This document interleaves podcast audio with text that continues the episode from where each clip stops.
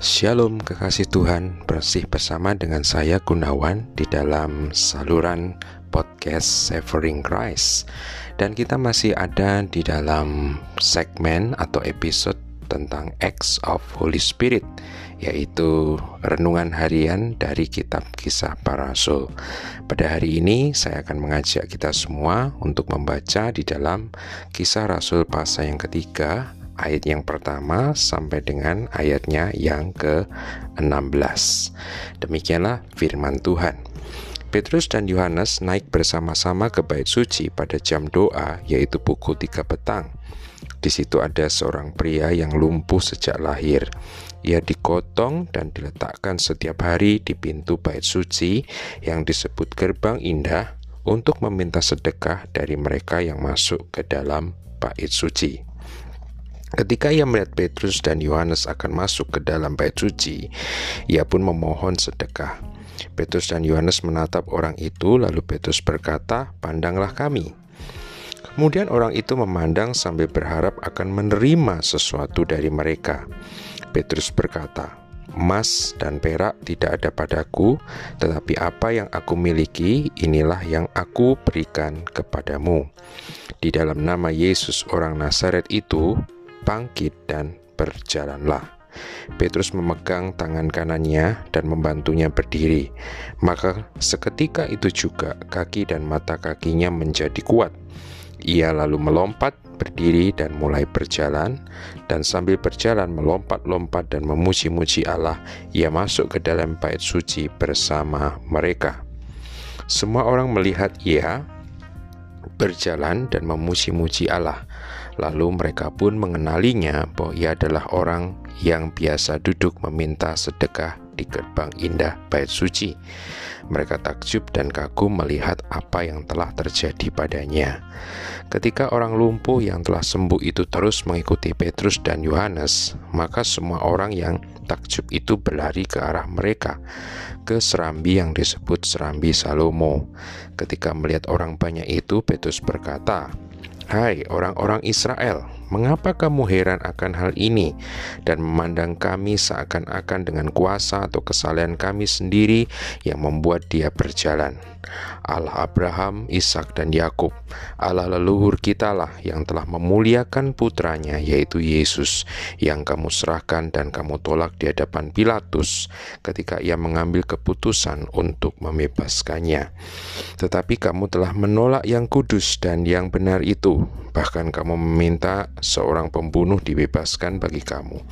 Kamu telah membunuh sumber kehidupan, tetapi dia telah dibangkitkan Allah dari kematian. Kami adalah saksi tentang hal ini. Oleh iman di dalam nama Yesus, orang ini yang kamu lihat dan kamu kenal telah menjadi kuat.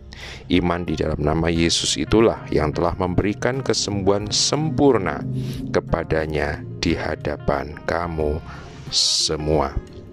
Hari ini kita akan merenungkan bersama-sama apa yang sering kali disebut sebagai the first miracle atau mujizat pertama yang disebutkan di dalam kitab kisah para rasul. Berbicara tentang mujizat, ada dua pandangan hari-hari ini yang saya amati ada di dalam gereja Tuhan. Ada beberapa orang yang sering kali memperlakukan mujizat atau menawarkan mujizat sebagai sesuatu yang sifatnya terkadang sangat manipulatif atau juga ada yang mengatakan secara transaksional. Apa yang dimaksud dengan manipulatif? Manipulatif artinya kadang-kadang mujizat ditawarkan adalah untuk mendapatkan sesuatu dari orang yang ingin menerima mujizat itu. Secara transaksional, ada banyak pengajaran yang mengatakan seolah-olah bahwa mujizat itu bisa kita terima kalau kita sudah melakukan sesuatu bagi Tuhan. Dengan kata lain, bahwa mujizat itu Allah berikan kepada seseorang ketika seseorang itu telah melakukan sesuatu bagi Allah. Ada juga yang memperlakukan mujizat misalnya sebagai sebuah easy solution, sebagai solusi yang cepat sebagai solusi yang mudah bagi setiap masalah-masalah yang mereka amati. Kondisi-kondisi yang sedemikian tentang mujizat sering kali membuat ada beberapa orang percaya, ada beberapa orang Kristen yang kemudian pindah ke ekstrim yang sebelahnya, yaitu mereka tidak percaya lagi akan mujizat, mereka tidak lagi mengharapkan mujizat karena mereka menyangka dan mereka berpikir bahwa mujizat-mujizat yang selama ini diklaim ada di dalam kehidupan modern adalah mujizat-mujizat yang palsu. Mereka mengatakan bahwa mujizat-mujizat yang ada di dalam Alkitab telah berhenti mujizat-mujizat yang ada di dalam Alkitab telah berhenti dengan matinya rasul-rasul, dengan tersusunnya kitab suci. Maka hari ini tidak ada lagi mujizat atau ada beberapa orang yang mungkin masih mempercayai mujizat secara teori, tapi secara praktek mereka mengatakan sangat jarang sekali melihat adanya mujizat. Pada hari ini saya akan mengajak kita semua untuk melihat di dalam kisah para rasul pasal yang ketiga yang disebut sebagai the first miracle. Saya mengatakan bahwa miracle atau mujizat sangat banyak sekali tercatat di dalam Alkitab, khususnya di dalam kitab Kisah Para Rasul. Hal itu akan membuktikan kepada kita bahwa mujizat adalah sesuatu yang Allah sediakan bagi umatnya. Mujizat adalah sesuatu yang Bapa berbuat bagi anak-anaknya. Di dalam pembelajaran saya, saya tidak menemukan satu ayat pun di dalam Alkitab yang menyatakan bahwa mujizat itu berhenti. Yang artinya bahwa mujizat itu masih ada sampai sekarang. Hanya saja yang seperti saya katakan bahwa kita harus memiliki satu pandangan yang sehat, satu landasan yang sehat tentang adanya mujizat tadi. Kalau kita melihat di dalam kisah ini, kisah Rasul pasal yang ketiga, setidaknya saya mengatakan ada dua hal penting di dalam kisah Rasul 3. Yang pertama, berlawanan dengan pendapat banyak orang mungkin yang mengatakan bahwa mujizat sifatnya transaksional, bahwa mujizat artinya didapatkan karena seseorang itu melakukan sesuatu buat Tuhan, entah itu yang disebutkan uh, iman atau doa atau puasa atau kekudusan atau kesalehan yang menarik buat saya adalah ketika kisah Rasul mencatat tadi di dalam ayatnya yang ke-11 ketika orang lumpuh tadi menjadi sembuh maka ada banyak orang yang kemudian mengikuti Petrus dan Yohanes. Kemudian di dalam ayat yang ke-12 yang menarik dikatakan di dalam Alkitab kita, ketika melihat orang banyak itu, Petrus berkata, "Hai orang-orang Israel, mengapa kamu heran akan hal ini dan memandang kami seakan-akan dengan kuasa atau kesalehan kami sendiri yang membuat dia berjalan. Dengan kata lain, Petrus dan Yohanes mengatakan bahwa kesembuhan atau mujizat yang diterima oleh orang lumpuh itu bukan berasal dari mereka, bukan karena kuasa mereka, bukan karena kesalehan mereka, bukan karena kekudusan mereka, bukan sesuatu yang mereka lakukan atau orang lumpuh itu lakukan bagi Allah.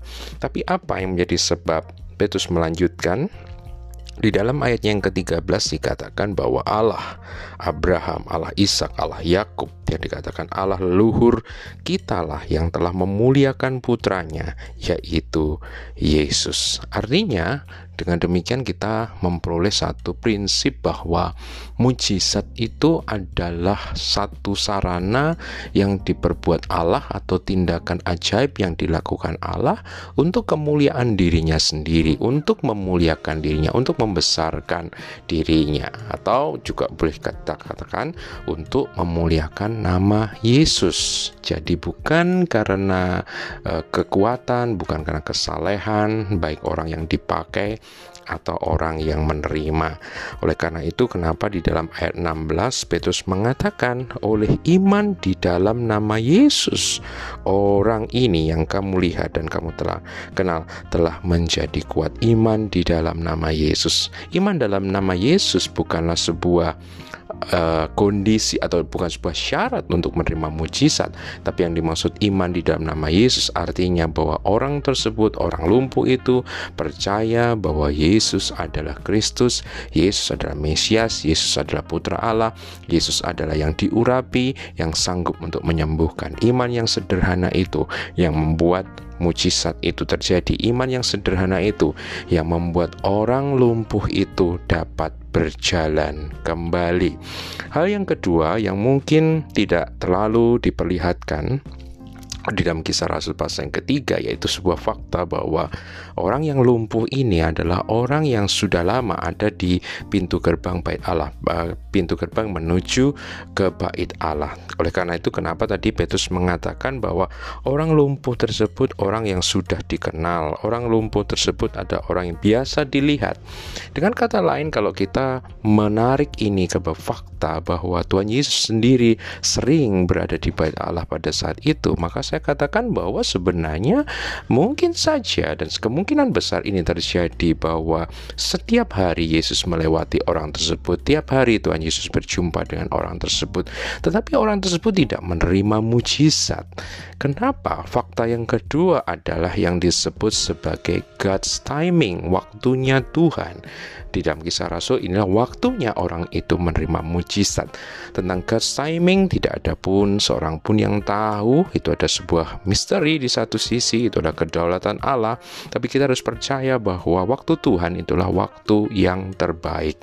Hal ini juga mengajarkan kepada kita bahwa kalau seseorang itu belum disembuhkan, kalau seseorang itu kelihatannya tidak disembuhkan, kalau orang itu belum menerima mujizat, bukan berarti bahwa Allah tidak mau menyembuhkan orang tersebut. Hanya terkadang God's timing, waktunya saja yang belum sempurna. Jadi kita bisa melihat dua hal ini. Yang pertama adalah berbicara tentang kedaulatan Tuhan, berbicara tentang kemuliaan Tuhan, berbicara bukan karena kesalahan tapi semata-mata karena Yesus yang dimuliakan. Yang kedua adalah God's timing, adalah dua dari uh, faktor saya katakan tidak hanya dua, tapi hanya salah satu dua dari faktor uh, kenapa orang tersebut bisa menerima mujizat. Dan kita percaya dan kita berdoa dengan pencurahan Roh Kudus di tahun ini yang saya sebutkan berulang kali sebagai Pentakosta yang literal.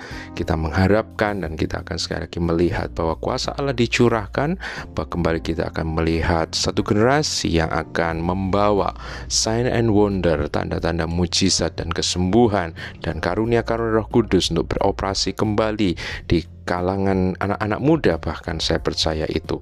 Tetapi tentu saja kita harus menyediakan sebuah kerangka berpikir atau fondasi yang sehat tentang mujizat ini sehingga mujizat yang dihasilkan betul-betul adalah untuk kemuliaan nama Tuhan.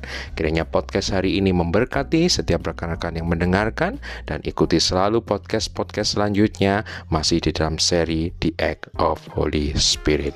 God bless you